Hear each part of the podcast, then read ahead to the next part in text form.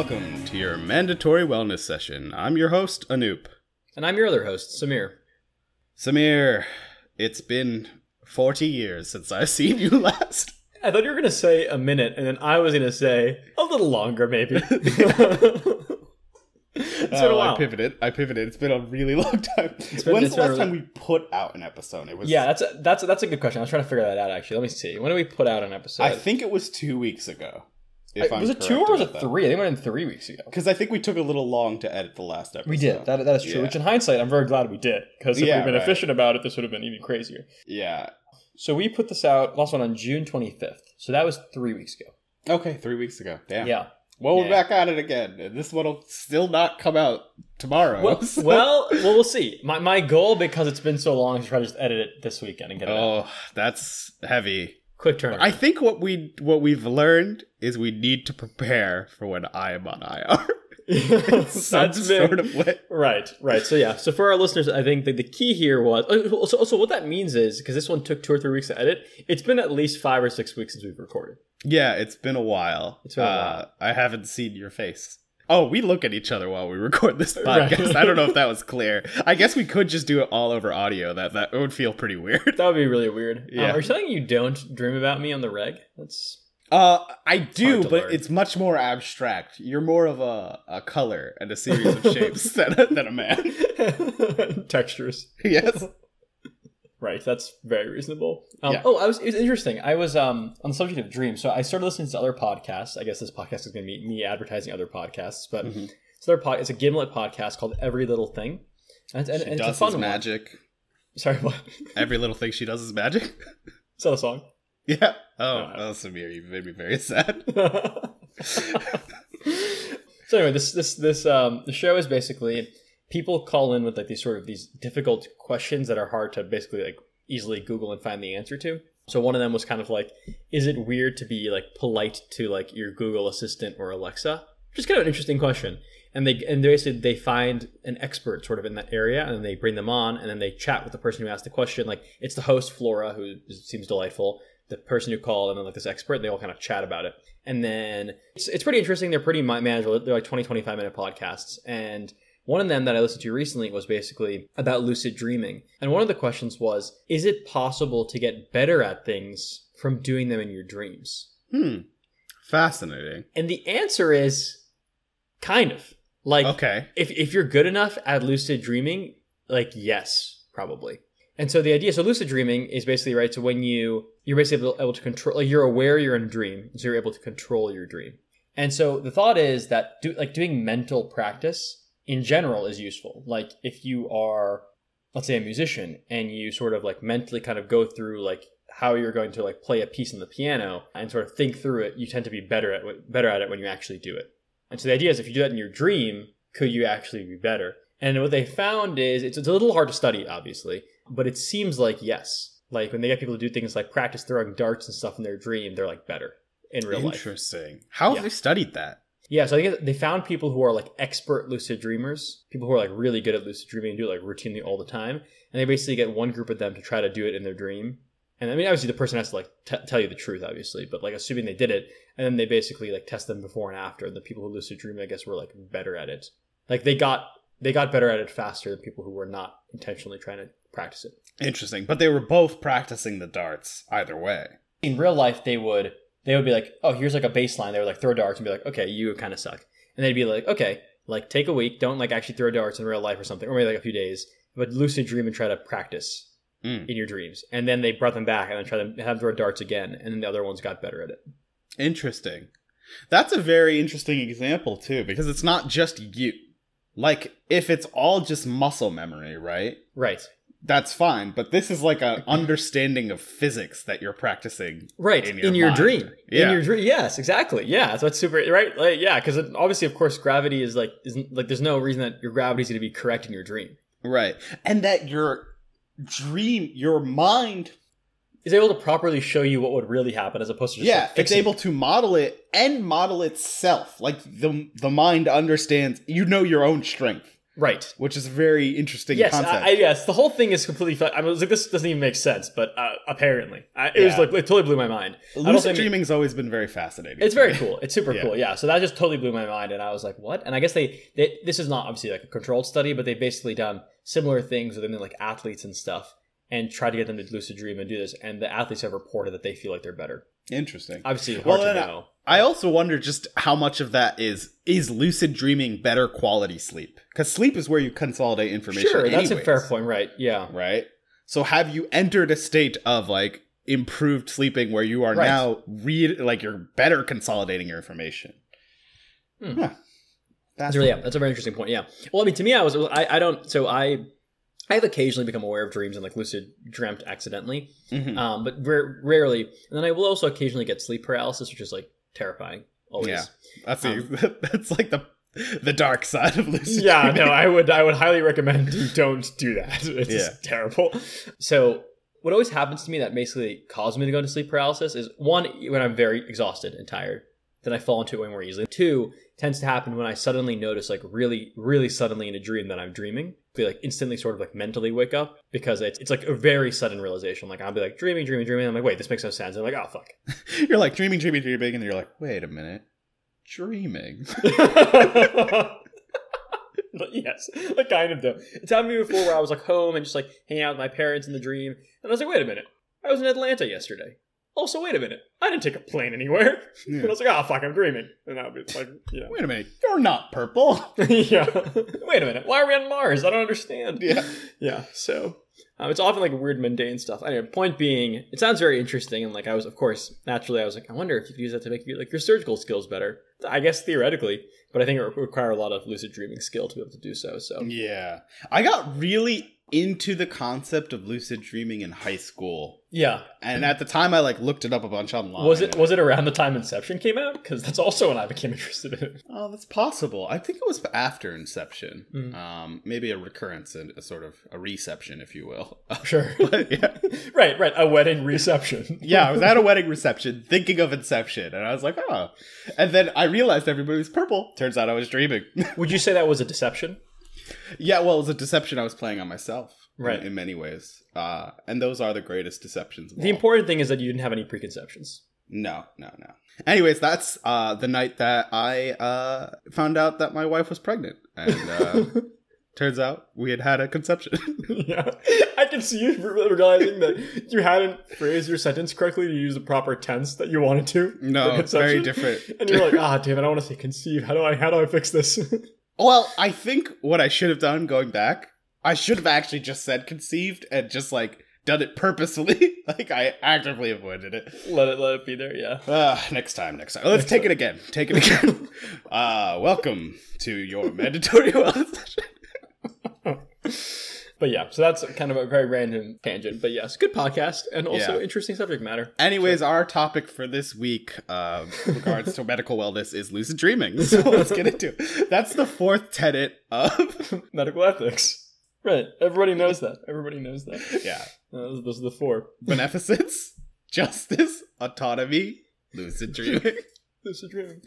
Oh man, it's a, it's a classic. How have you been otherwise? I don't know. I don't understand the question. I, I think I already told you I was on IR, so that's everything. Right. yeah, no. So it's been taking a lot of your time. I was Yeah, saying to you, like, I mean, you basically have like a surgical resident schedule right now, and like a surgical resident on a tough rotation. Yes, yes. So it's very busy. Uh, it's a ton of fun. The days go by very quickly, so that's great. Uh, time flies. It's uh, li- literally it's been three weeks. I barely even noticed, which has been great. I mean, I enjoy the work itself, but it does make it so you don't do very much outside of the hospital. Sure. At one point in time, uh, we were in a case, and one of the attendings will be like, was like, "Oh, this will be your homework for tonight." I'm like, "I'm only home for the space of time it requires me to sleep, and then I'm back here." I Right. don't, I don't understand what you're talking about. Yeah, that's And he's like, "Oh, I'm sorry. You'll do the work here because this is your home. That's just the place you go to sleep." Did you say that? That's funny. Uh, in a roundabout way. That's funny. yeah, it was it was a good time. Yeah. No, I mean it's good. It's one of those things. I mean, I think it's always the balance, right? I think something we, we actually discussed on the autonomy episode, which is if you're there late but you're at least doing things that you enjoy doing as opposed to like sitting and doing paperwork. I think it feels better, even if you still are very tired. Yeah. Like both Yeah. things are true. It's it's an interesting balance, I'll say. If I'm there late in a case, it's great. If I'm there late and it's like an hour before the case will be in the room, I'm just like, why am I? what that is trash. happening, Yeah, yeah. No, I've yeah, for sure. I I recently I was on call over a weekend and we had to do a stent for someone who has like an infected stone, and it was at our VA hospital. And the VA in general, I think, has, as everyone knows, across the country tends to be a little slower. There's a lot of bureaucracy, and just getting this case started, I mean, it just took hours, and it was just. I mean, the actual case was relatively fast, but the waiting was just brutal. And I, I obviously couldn't go home either because I didn't know when it was going to happen. Like, I just was there, Yeah. more or less doing nothing for hours. Um, right. and, and, like also late at night. Like this was like at, at like a ten or eleven p.m. at like the beginning of my call weekend. So it's like this is not an auspicious start. Yeah, not a not a hot look to say the least. That's the biggest thing. Is just I wish if I had something to do, right? Like if I had a call room and I could just go sleep for an hour or whatever, and then have them page me when the case is moving in. But there's always just enough going on Yeah. that you like kind of need. Like they'll call you about this, or they'll need orders, or they'll need that. So you can't really disengage. No, you can't. So you're just yeah. kind of there for an hour. and same with this as well. There was there was like stuff to do in order to get it to happen, yeah. but it was just going to take hours regardless. But I still have to do the things. And it's like once the case is in the room and you're doing it, it's awesome. Time flies. Like I had this. I keep losing afternoons because I'll well, be like, because of your TBI. yeah, yeah, because of the traumatic brain. injury. I woke up in Arizona the other day. It was. I don't know a- how it- I got it's there. A, it's a memento situation. Yeah, yeah, yeah. Anyways, uh, what what were we? Where are we right now? Don't trust. Don't trust Samir. That's why does it say that on my hand? yeah. What's going on? It says it on both of my hands. wow, I'm very good at writing with my left hand. It's crazy. oh, I'm ambidextrous now. That's All right. great. Uh, there's a shockingly, not a shocking, I guess, given the skill set, but too many people at IR who are like, "Oh yeah, I'm ambidextrous." I'm like, then your advice is not helpful to me. But are they like genuinely ambidextrous, or is it like, oh, I do procedures, and so as part of being a good proceduralist, I have to be basically ambidextrous? yes, my left hand is is slowly becoming more and more adept at things over the last few weeks because I've just been like, I mean, you're supposed to be able to pin pull things off a wire with one hand. So you have to pin the wire with two fingers and then, And then- pull with the other three. It's yeah, it's hard to do. It's, hard It's to do. very hard to do. They told me to just grab a catheter and wire and practice at home. Uh, which is, you know, yeah, yeah, I mean, that's an interesting choice. At least they're not asking me to pack practice suturing because I have to throw, I have to throw like three sutures. It's like a drain suture, um, a purse string, and that's about it. It's not No, that I- hard. that recently happened. I was in a I was in a I was like a microscopic case, and Mm-hmm. so sewing under a microscope or just like suturing is very challenging, Right. especially the first few times you do it because it's just very disorienting. Because like, obviously, like, like your proprioception doesn't totally work the way Right. it does normally. And the and the small thing. Here, here- this is gonna blow your mind. The small thing. It's big now. And right, that is, is very confusing. It's like, wait, whoa, whoa, whoa, wait, I'm sorry, what? What's Yeah. happening? Is this the movie Ant Man? Paul Rudd? Or what's going on? What's going on? Yep.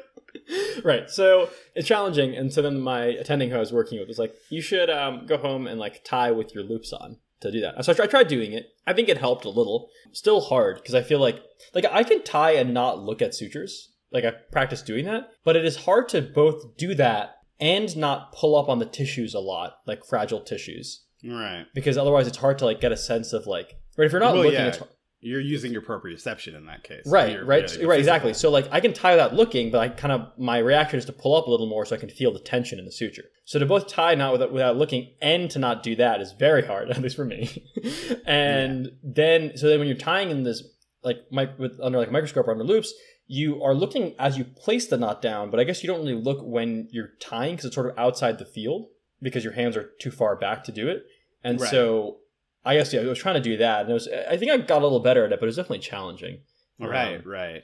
Yeah, so- I, I'm running into that same situation. Actually, with the example we just talked about, where they're like, oh, you should practice pinning and pulling at home, right? And I'm like, but there's no, like, the thing, the catheter and wire won't be in a person. So they won't provide any resistance. So there's nothing I'm like pin pulling against. And that was like, well, that's exactly my point. Is like, if you're relying on the resistance of the person to keep you from displacing things, you're going to displace something. Right. Because yes. you've relied on that, right? And with Yeah. like you know, with the bigger things, aortic work, or, actually, aortic work is a perfect example. You don't want to displace anything, right? If you've Right. gotten your sheath exactly where it should be, don't fuck it up. That's right? actually so interesting because I mean, when we like obviously in urology, we do a lot of stuff involving wires and catheters as well.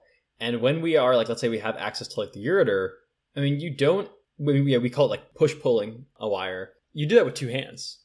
You like Yes. pull, yeah, right. But like, I guess you're. So are you saying you guys, you guys will do that one handed? Well, yeah, you should be able to do it one handed. Because the thing is, so we, you guys probably don't telescope as much as we do.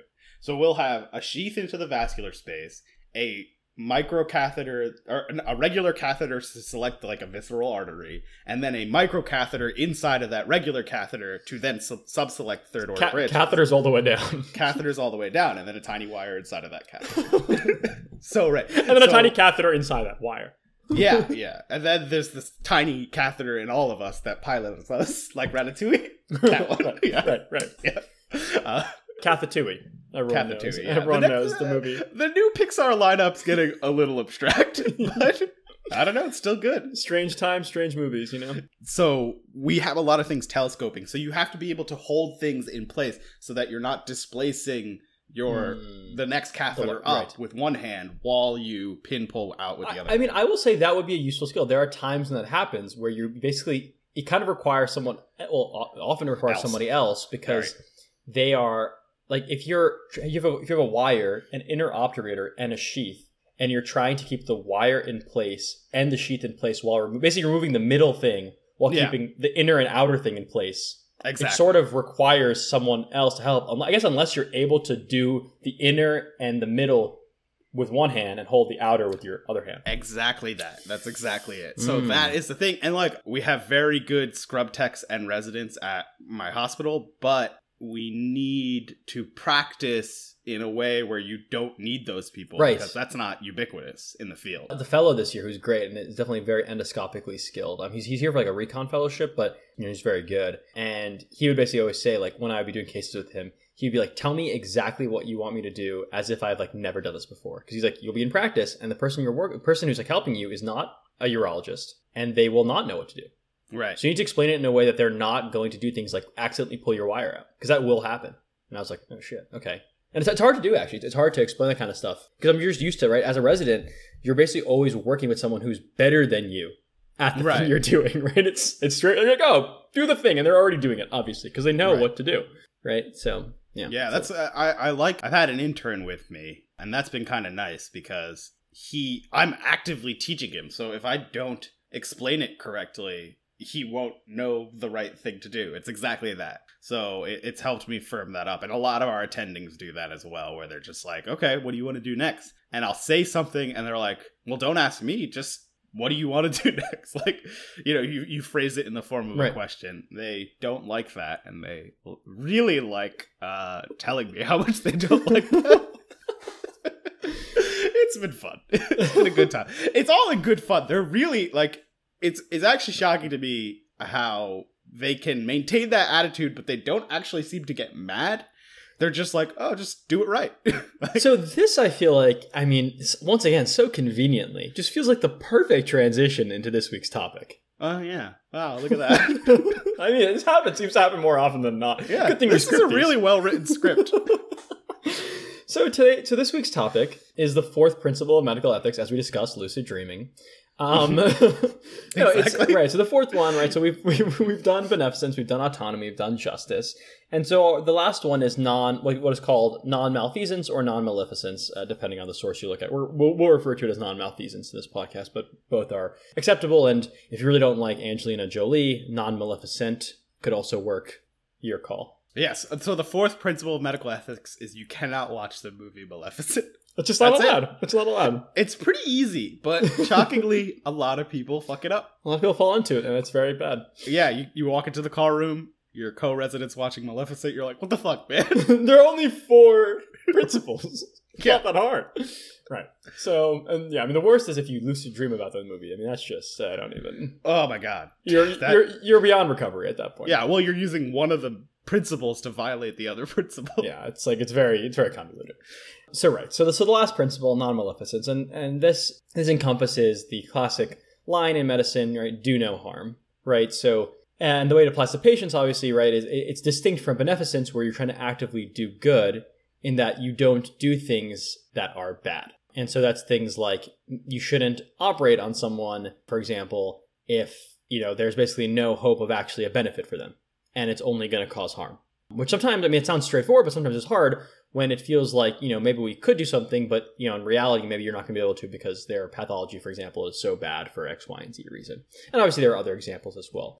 So I think from our perspective, the question is how does this apply to um, resident wellness and sort of just our experiences as residents? And I think kind of what you just said is certainly a good place to start, right? Our interactions with attendings and ways in which they can, you know, they can instruct you, they can kind of get on your case a little bit and do so in a way that isn't, you know, malignant, as people say, right? they're not doing things that are actively belittling you or you know really causing harm in that sense. Uh, i'm kind of curious i guess when you look at that when you when you look at your attendings you feel like are doing a job of that is there anything in particular you feel like they are doing to walk that line where they're able to instruct in a way that is constructive without falling into the trap of being destructive? You straddle a very fine line when you're teaching because I think the process of learning is inherently, at this level, a little stressful, right? This isn't like elementary school. When you learn in medicine and medical residency, everything has stakes. It is inherently stressful. And then on top of that, having a little bit of stress will actually help you remember the thing, right? It's sure. like I could tell you theoretically how to do any procedure outside of the procedure room. It's probably not going to stick as well as if I put you in the procedure room and I say, okay, what do I do next? Right. No, and I, and right, along those lines, I'll say, right. I mean, obviously, the attending's job is to avoid you making like a major mistake that's going to cause a problem. But you right. can do things that are kind of like minor mistakes that are very fixable and cause no harm to the patient, but are like not great to do. It can maybe make things go a little longer, and maybe it requires you have to do an additional step, something like that. And obviously, you want to avoid those period, but inevitably, the process of learning is such that oftentimes those mistakes will occur. I've had attendings tell me like, "Well, I don't think you'll ever make that mistake again." Right, right, right. I mean, so there's those... something to be said. Like the experiential learning is important. Right, right, and that's the nature of medical residency, and and the medical ethics behind having a trainee do something is another much larger discussion. but right. in terms of the actual learning of it, it is important to get hands on in the room doing that thing. So what's the flip side of that? It's making that experience not viscerally unpleasant. so t- two things is like one keep it light. It's like allow the person to be wrong. And but not wrong in a way where they make a mistake, but just wrong like if they say they don't know, that shouldn't be the end of the world. Right. That's actually the responsible thing to do. If they don't feel comfortable doing the thing, they shouldn't do it, right? Uh, and obviously, there's a line there. If they keep right. saying they don't know, right. they're not progressing because of it, then you have to push a little harder. No, exactly. And I'm really glad you mentioned it because it's something I wanted to you know jump in to say, which is basically obviously there's a responsibility as a trainee to be prepared, right? You have to be ready for the case. You have to have read about the patient. You have to understand the steps of the procedure. Obviously, if you're going in there and you don't and you don't know what the fuck's going on, that is not acceptable. Like you're not right. doing both your due diligence as a as a trainee, but also like to the patient. Like it's it's a person, right? Like you can't do that. It's like not right. And so I, I think to that point, obviously you have to be aware. But there are times when I've like read about a case and I like know what's going on, and then when you're actually doing it, like things just look different and you don't exactly understand what's going on. Like even if you have read and have done things ahead of time, sometimes the first time you do a procedure, it's still very confusing. Yeah. And so you can be prepared and still not know things. Right, right. And I think the really interesting thing for IR in particular is that the steps of the procedure are not really steps to the procedure. It's like if let's say I'm doing a, a transarterial chemoembolization, right? I have to I get access, I get my catheter up to the celiac artery, and then the step is get to the artery that is feeding the tumor, right? Draw, the actual, draw the rest of the owl. yeah, exactly. Right? But the actual process of doing that, like, okay, I selected my visceral artery. But what did I use to select my visceral artery? Because some catheters can track into the celiac axis, whereas some are more stable just sitting outside. Okay, now what microcatheter are you using? Well, they have different compliances, and now you need to. You just need to spin it and keep working till you get to that artery. And it's like, well, okay, you see this angle. Now you're going to want to take your micro wire out and give it a new curve and then put it back in and try and go again. It's like all these little things where you don't you can't just read that off a list right. and say because it would just fractal out into infinity Right, because it's just a series of yeah, you, Yeah. you don't know until you're in the case. Or like a fistulogram when you get a fistula all the history is like it wasn't working in dialysis. And they'll tell you how it wasn't working in dialysis. You could do a physical exam and you could do an ultrasound. And all of that is to like narrow down the way in which this is not working but there's always a chance that you stick your catheter in you do your first angiogram and you see something and you're like okay now i have to deal with that right, Right. like like this this might be kind of a weird analogy, but it's like if you're playing chess with a beginner and they don't know like how a rook moves, you're like, I mean, come on, like what did you even look this up? But if they're just like bad at chess, I mean, okay, yeah, of course they're bad at chess. Right, And if they're right. confused, they're like, wait, oh, you, oh, interesting. So when the pawn is like there, that blocks me. Like, like they can know how things work and still be confused by how things play out in a game. right Like both Right. things are both things are valid, right? Yeah. And and with IR, it's it's a lot of that. Like there's a lot of pieces on the proverbial board to know. And there is also just the fact that like sometimes some shit will happen and you just got to figure it out while you're in the case like the anatomy is not standard. And the Right. same thing with surgery, right? Sometimes you open up the patient you're like, "Wow, this is a fucking fun house in here." Okay, let's figure it out. right, Like, right. It's like, oh, this is not what I thought would happen. All yeah, right. yeah. I think it's the procedural version of oh, the patients didn't read the textbook, right? It's like Right, they people sure. say that all the time. Of It's just course. like whatever happens to the patient happens to the patient. You got to figure it out. In Yeah. the case of anatomy, it's even more so where it's like, but you said it would be like this, I don't understand. The books are very clear. Mister Gray. This is wrong. this is all wrong. Yeah. How is this artery coming off of there? It's supposed to come off from there. I don't. Yeah. I disagree. I disagree Oh, with all this. It's also coming off from there. There's two of them. Oh. Okay, Oh. but I was told there'd be one. that was come on. Right? No, yeah, for sure. That's a right, and I think so. I think that is really important, right? So I think it's a very a very long walk to say like as an attending you have to be flexible to the fact that your trainee probably can't expect everything that you can expect yes you know that this is like a common variant but they probably studied for the standard procedure and now they're like oh shit. And and as your trainees get up like okay your first time trainee maybe doesn't know about this main variant. Second time trainee should probably know about the common variants. And then third time you know each time they rotate through right and so being flexible to their different levels of training you know Right. you can't treat an intern like a fellow to some extent it's valuable to ask the intern like oh what would you do if you were the fellow in this situation you know always try to train to the next level because that's the only way you get to the next level right. so you can't pull your punches too much but at the same time you can't go full force on the person who's coming in on the first day you know Yeah. so there's a balance there it- it's it's not being overly punitive and adapting to the level of knowledge that that person should have i think Yeah. are two very valuable ways to not be overly malignant yeah. and then obviously never getting personal Right, of course. Yeah. right, well, I, so I, I liken this also to the discussion. People always talk about pimping, right? So, pimping in medicine, um, it's particularly loved within surgery, which is basically like on the spot questioning, sort of in a series about things, whether it's about the patient or about the procedure or about random shit sometimes.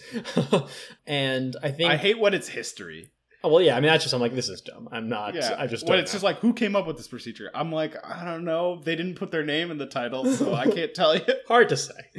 yeah But yeah, you know, I think what's I'm someone where if it's a positive environment and like a friendly environment, I actually learn pretty well from that because getting the answer wrong solidifies in my head like the right answer. But it all is about, which is to your point, right? Like that little bit of adrenaline is useful, but that is like there, there's a very there, there's a relatively narrow therapeutic window for that, right? Like because it's really easy to go into the this is sort of a more like malignant pimping of like you're a bad person for getting this wrong type, which is not helpful. Beyond the fact that you kind of just like makes you feel shitty, I think it also means you don't really retain anything because you you get you get this total fight or flight response of like just like freaking out because you got it wrong and the person is you know I'm giving you crap for it or sort of antagonizing you and then you're not going to retain really what you gained from that experience.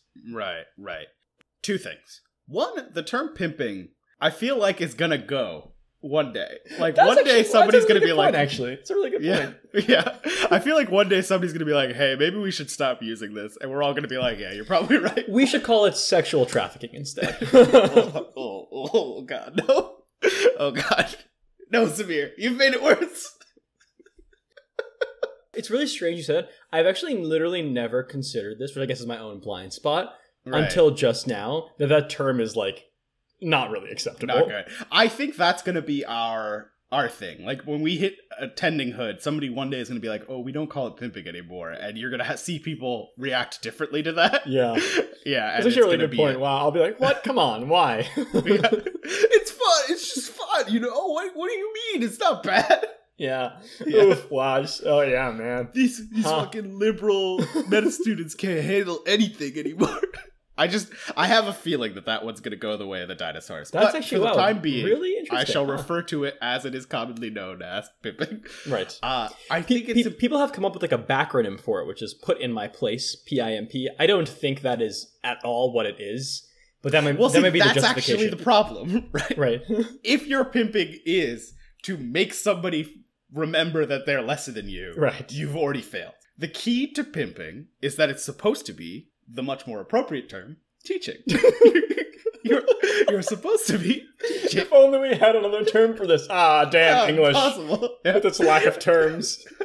I'm not going to berate you into the ground. Instead, I'm going to teach you about something. Fun fact for you, Anoop: uh, the word "doctor" Latin root means to teach. Docere. Literally, it's in the fucking word. Shocker. Oh, Yeah. well. So But that's because we stole doctor from PhDs. that is right? that, that is the reason. That is the reason. But still, I mean, Besides the point, I think bad pimping is just like a series of questions that I'm going to ask you no matter what, and you will get them right or wrong, and then I will judge you based on that, right? right. Good pimping is you ask a question, right? They get it right or wrong, and then you have to ask a series of questions thereafter that assesses the way in which they have gotten it right or wrong. Yes. Yes. Like- exactly. Essentially, if they get it right, your next question should be Did they get it right for the right reason, or did they just memorize it? Right. And if they got it right for the right reason, so they got it right and they showed their work, then you move on to the next topic, right? If they get it wrong, you want to assess the way in which they got it wrong. Because sometimes they actually know the right answer. Mhm. It's just you asked it wrong. And this is a thing that no attendings, like, so few. I think it's like 20% of attendings could fathom the concept that maybe the question they asked was stupid as shit. And that's why. I, there was this amazing. I, I don't remember if I read this on Reddit or if it was like a friend of mine, but basically they got asked when you're putting in like a trach, what would be like an artery you're very concerned about, and they said the brachiocephalic artery, and the attending said no, it's the innominate artery. Which one? Those are the same. Yeah. And two, innominate artery literally just means unnamed artery. Which Yeah. is even funnier. They're like, no, no, no, it's not the name you said. It's actually the unnamed artery. You're like, no, Yeah. it's the name I said. it's the same thing. It's not a nominate anymore. We named it. we named the artery. But yes, so a specific example. But basically, you know, that awareness to be, you know, you are also fallible as the attending. And then, yeah, to your point, like sometimes, I mean, I think we've all had this experience, which is like, when you know the answer, but you're scared of looking dumb because it's, you know it's one of those questions where it's like if you answer this and you're wrong, you're gonna look really dumb. Yeah. But if you're right, then you're like you're just right. But it's like is the risk reward worth it? Yes, if you're wrong, yes. you're gonna look like like, an, like an, actually a dumbass. But if you just don't say anything, you're like okay, he just didn't know the answer. Right. Right. it's it's tricky. It's tricky. And and there's that Benjamin Franklin quote that I'm going to misquote right now, but it's better to stay silent and be thought a fool than to open your mouth and remove all doubt. I believe that's Mark Twain actually. Is but it Mark Twain? I thought I thought well, let's see, let's see. I could be wrong. So maybe I'm misquoting it by attributing it to right. I mean, the quote I think you actually nailed. okay, let's see. Better be thought a fool. Quick Uh, Google brick. wow, this is actually hilarious. It is. It is attributed to both Abraham Lincoln and Mark Twain, but also maybe the Bible. Cool.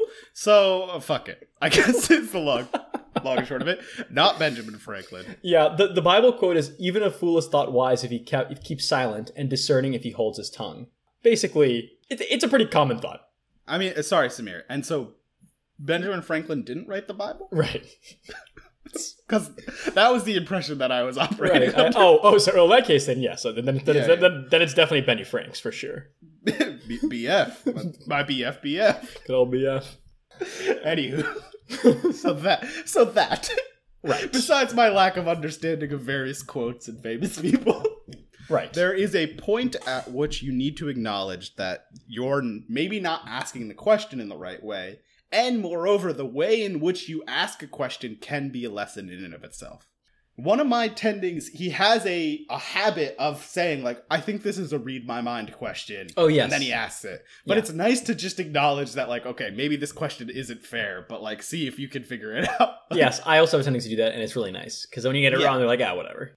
It's like kind of like just prefacing. It's like this is a riddle. Can you figure it out? like, eh, okay, maybe. And then maybe you figure it out, and they're like, nice, great way to read my mind. right?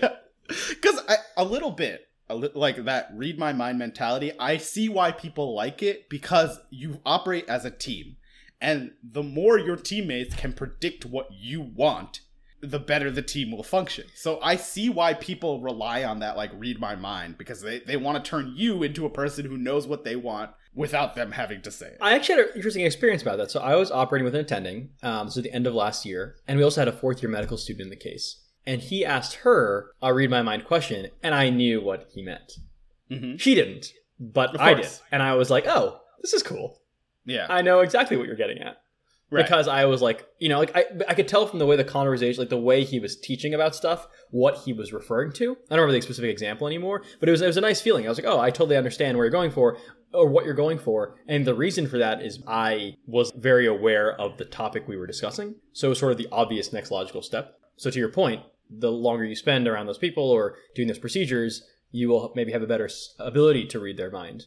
I guess an analogy would be with improv, which is a lot of times we talk about that, right? The idea of group mind when doing a scene or anything like that is if you can read each other's minds effectively, it makes for a lot better improv because you kind of know what the person's going to do before they do it. Um, and a lot of surgery is that, right? It's anticipating. People always talk about that. They're like, what elevates you from an intern or a more junior level resident to a more senior resident is your ability to anticipate, right? When you're ready, when you know the next instrument, when you know exactly what they're going to need next. That ability you develop is part of what helps you on that path toward being an attending. Right. I- understandable to want to um, elicit that. Right, right. But there is a line to it. It's like I understand that you like that I can read your mind, but I'm not actually here to learn how to read your Right. mind. Right. That's not, yeah. So you have to adapt to that. And understanding the value of your questions as a teaching tool, not as just a series of questions that you ask. It's like it, most pimping is actually pretty lazy. It's just like these are the questions that I ask about that thing. Either you know them or you don't, and that's the end of that. And it's like once you do know them, I assume you know the thing and I move on. But that's not actually even if you get all the questions right, that is not actually a nuanced understanding of the thing. It just means that I know the answers to those questions specifically. And and admittedly, you will probably get an understanding of that person's nuanced uh, knowledge by how they act, right? If if you're dealing with a senior resident, are they making the right decisions because you're letting them make those decisions? But if the gate to their ability to make those decisions is just like, do you know this random string of facts? That's not a adequate assessment. You, yeah, you haven't really proven anything. Yeah. And in fact, you never, if they know the right thing to do, it's largely not your responsibility. Like they learned that probably on their own because Sure. you were so obsessed with things that didn't matter or whatever random string of trivia. That's I think that's why the history stuff kind of rubs me the wrong way. I kind of I like it cuz it's fun, but then when they like treat it like, "Oh, you should know that." I'm like, "Why sh- why?" I have a series of Yeah. random questions that I'm like collecting that I think are fun pimp questions because I think Yeah. they're just like they're like stupid, but Yeah. they would never be something where I would expect the person to really know it, and if they don't, I'm going to be like, how could you not know that? yeah. Um, they're It's just like- fun. They're nice to like fill the silence every once Right. in a while. Like one that I'm definitely going to use because I think is fascinating is like where was protamine first isolated from? Turns out salmon sperm. interesting. Yeah, why? I do not know, but crazy. What a crazy Who- fact. Who was who was doing this? Yeah. I don't know. It's crazy. A Oh, we don't like Mark. He's a little weird. oh, why does Mark have so much money? Well, um, Uh, well, yeah. He's uh, still let's weird, say but he, he really committed, and it paid off. big time. Yeah. So exactly. I, I think to your point, that that way of asking is important. A slight tangent from this, but I think obviously still relevant to the idea of non-malfeasance, um, you know, not being malignant. I think is to do, and I, I, I'm obviously very much referring to a surgery environment. It's the one I'm probably most familiar with, and so that's kind of my experience. But obviously, this of course exists within other types of residency as well. But I think um, what's really important is the operating room environment in general, and a lot of that beyond the attending is shaped by like your ancillary staff, right? Like your circulator, your scrub nurse, etc. And I'm someone who I've I've obviously chosen a surgical field. I'm in the OR a lot, and I remember distinctly from medical school, I had multi- I was talking to multiple classmates in our third year medical school who did not like going to the operating room, not because of anything to do with that intrinsically, but because people there were dicks. Yeah.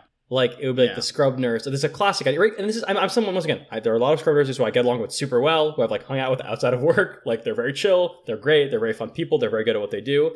I've also interacted with people who, for some reason, are like bizarrely territorial and like aggressive, particularly toward med students and younger residents. And it's just so unnecessary, and it makes for just like a really poor learning environment, um, and just was like a bad environment to like take care of patients in in general. Right. And I think as an attending, obviously you're not doing the harm there, but I guess kind of blending a little bit with beneficence, like you can say something. Like you are the authority in the room. Yes, yes. I- I- I guess part of non-malfeasance is also making sure that nobody else is being malfeasant at the same time, right? Yeah. Is, is double checking other people's work in that sense. So yeah, I mean, I, I think part of the reason I really liked IR is a lot of the scrub techs are relatively chill by comparison. Yeah. like, I mean, they're still they still care and they still have you know they they can be a little bit more territorial, but at least in my experience, they've all been pretty nice Yeah. uh, enough that like after you've proven that you're not a complete idiot, they're they're fine with you being around. Right. They just they need to know you enough to know that you're not gonna like break the sterile field. Well, I, I guess part of it, what it is, is that like I think there should be like a baseline of more respect toward like the medical student or new resident in that environment, where it's like we're not like fucking idiots. yeah, like we don't know the culture of the OR maybe, but like just tell us stuff like, oh, like just make sure you don't like touch your um or like go below this area because that's considered like not sterile. right. You can just like tell somebody that. You don't have to be like, what, what are you doing? Like stop doing that. Like what? Why? Yeah, It- It's just it's so easy to be a normal person. I don't understand. It's just bizarre. I I'll tell you a tale that I heard from a surgical rotation as a med student. You may have heard this as well. This is one of our colleagues. oh yeah, yeah. school. I, I, I know. where they were sent they they scrubbed in something in the area of like five or six times and the person never told them what they were getting wrong they would just tell them to break scrub and go do it again like over and over again eventually it was like they were toweling the wrong way they weren't flipping the towel correctly when they were drying off their hands Also, can we just discuss scrubbing real quick? A thing that I've thought about for like years now. So we do this whole thing where like scrub, scrub, scrub, scrub, scrub, scrub, and then you like wash your hands in like this random tap water, Mhm. which is fine. I mean, I drink tap water; it's fine. But like, are we really? Are we pretending that that's like hundred percent super sterile? Yeah. Because it's it's it's not right. Like like you know that right? Like it's not. yeah and now there's Avagard and Right. they're just like, oh yeah, that works just as well. And I'm like, well, that one works like Purell, so I think I like that one more. right. like, I call me crazy. I just, I mean, there's definitely voodoo associated. I mean, clearly, we're not going to go in with like dirty hands, but like, there's definitely like voodoo associated with all of this. Like, it's just at some point, I mean, there is just some level this is not totally real. no, You're scrubbing, and then it's like you scrub, and then you're like, I guess they're like below your belly button approximately. Like, that's no longer sterile, but like you're touching it, and so if there's like bacteria, they could creep up higher, and then you touch that. I, it it doesn't. It's all made up, dude. It's like totally, I, I, like doesn't make I any sense. wash my hands. I go in. I put on a gown and two layers of gloves, and you're telling me like, what? What are you talking about? also, we're giving the patients like antibiotics. Like people aren't made of tissue paper. yeah, Like you do, like you do understand that we're getting bombarded with millions of bacteria all the time. That's just like a baseline. yeah, yeah. I appreciate what they're saying, and like, obviously, we should be very careful. But like, also, we like prep the shit out of the skin. yeah, We like we do, we do all these things. Like there's so many steps here that like the yes the fact that you didn't like flip no the way. towel correctly is not going to be like what tips the person into sepsis. Like, are you kidding? yeah, absolutely not. It's just so I insane. defy It's it. just totally So, and- insane. and moreover, they didn't actually help. Right. They just Yes. made them do it again. They just made them miserable for no reason. And Right. also the same the same people who do this type of thing who are like kind of on a power trip, right? Which once again, I want to be clear, that is not all of them. You know, I think I'd make an No. argument it's not even most. Like I think a, a lot of people I've worked with have been great, and I really, I like, I go into a room for a case, and I'm like very excited to work with them because they're like fun people who make the case better, Yes. and they're like Oh, very good at their job. The best. Right, it's amazing. But you have these people, and it's like interesting. So the attending did the same thing I did, and yet only I got yelled at. I wonder what the difference is. Is it that Hmm. only my action somehow magically made me not sterile, and the attending and did the same action wasn't sterile, or is it that you're on a power trip? I wonder Yeah. which one it could be. It's just there's one person in the room that you could shit on. So there you go. There you go. Right? It's like that's a weird coincidence. Yeah.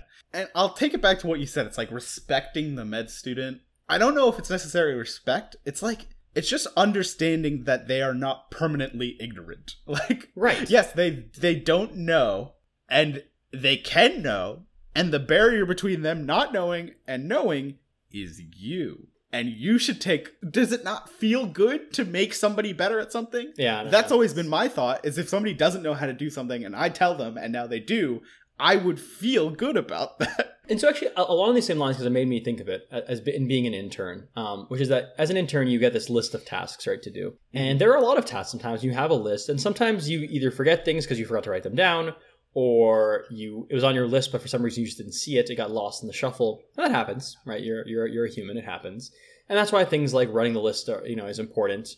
Kind of checking in with your seniors to make sure things aren't getting missed. But then I think an important thing when it comes to non malfeasance is like inter-resident interactions as well. As a senior resident or just as a co-resident, not doing harm is also important. You are in a position of some power. You are like their senior, and it is really easy to just not be a dick. At least I think so. I, I think it's pretty easy to not to do. Honestly, you mean yeah, you I mean you just don't be a dick. I don't know. It just doesn't seem hard to me. People appear to struggle with it sometimes, uh, which is confusing. Uh, Yes. But furthermore, I think it just it to me it's just like a real. I, I I'm being somewhat facetious because I mean I I understand when you're very stressed when you're working like 80 plus hours a week. I get it. Your fuse is shorter, and you're scared that or concerned that because this thing didn't get done, something's gonna happen to a patient. You're gonna get in trouble with an attending. It's gonna be a whole thing. Like I get it. I understand the pressures that exist, but you know, obviously, if someone has a pattern of kind of messing things up or not not caring, right, it's a little different. But if someone just forgot something, like you know, I mean, it it happens, right? Like it, it does happen. Like you can just be nice about it and be like, you know, hey, like if I do this thing, it's really important to make sure you write them down, and you know, we can run the list more often if we need that to make sure that you know we're checking everything off. Right? There, there are ways to do it in a way that doesn't feel like you're putting them on an island of shame. I agree. It shouldn't be the immediate supposition that this is a pattern of behavior if it happens once, right? Right. It's like they did a thing wrong once. Assume that they can learn how to do it correctly and just teach them. just tell them. I think there's also the, the like selection bias aspect of like, let's say you notice that like, someone seems to be missing a thing, and maybe like every few days when you guys run in the list, like they missed a thing. Okay, legitimate. They should be focusing more. But there is a secondary part, which is like they are also probably really overwhelmed by what's going on, and they've also done like hundreds of things right today. Right. Like it, you don't get any credit for that. Right. Like there is something to be said that you kind of at least you don't have to directly be like, I know you did things right today. you, don't, you don't you don't have to say that, but it's at least acknowledge in your own mind, right? You're not you're you're gonna fixate on the mistake. But Right. especially in residency where it is oftentimes a thankless job, like it is nice to just acknowledge that they are doing a lot. And once again, sometimes mistakes or omissions happen. Yeah. And Well, and the backslide is part of any educational process. It's like eventually you're going to forget some of the things you learned because you're learning a lot. And you the context in which you forgot them matters, right? If you forgot to replete lytes, but it was because that day you were learning how to manage DKA for the first time, and so you were too busy dealing with that patient and you didn't think about this other patient and you forgot the thing that maybe you forgot 2 weeks ago. That doesn't mean that you Right. have totally backslid and you're making the same mistake. It means that you were just overwhelmed by this other situation. Right. Yeah. No, that's a that's a that's a really good example. I think I will say on the subject of the like a do no harm, which is I have definitely overslept a couple times um, for rounds. Think it happens to everyone, and I will say the teams I've been on, no one has really given me too much shit for it. They're like, like, hey man, it happens. Obviously, don't like do this a lot. Don't. But, but if like, you do, like we get it. Like we've all Yeah. done it. Like you're really tired, and sometimes you just sleep through your alarms, or you like fall asleep before setting alarms because you're really exhausted. Like we to- like we get it. It happens. Um, it happens to everyone. And I think that's also. I mean, like you already feel like when you wake up like that and you start like immediately sweaty. Yeah. it's like not a good way to start oh, the Oh, morning. the visceral. It's like for most people, they have probably pretty thoroughly punished themselves before Yeah. they even get to you. They're probably like, "I'm the biggest fucking idiot in the, In the world. I can't believe I did that. I'm a garbage person. Yeah, right. and then if you they come in and you're like, "Yes, you are a garbage person," they're like, "Great." At least I everybody knew knows it. now. I knew it. I was right. Yeah. At least I was right about this. Right, exactly. And so I think, yeah, those things, Right. you know, part of I think creating a welcoming environment and one in which people feel comfortable making mistakes, they feel comfortable asking questions. They they want to, they come to work, they enjoy being there. Is creating an environment in which yeah, non-malfeasance is a key part of it, right? In which you are not causing harm because frankly, the hospital is a place in which harm happens, right? Harm happens to you as a resident because you are around patients who are sick. You're around patients who sometimes are not getting the care that they should be getting. You're around people who don't have insurance, and now there's all this crazy stuff going on in which they can't get the care they deserve because of reasons that are sort of outside their and your control. And so things that are stressful and do cause legitimate harm to you and to them, and creating an environment in which you're not also contributing to that harm is important, right? If you want to do something about burnout, that's important.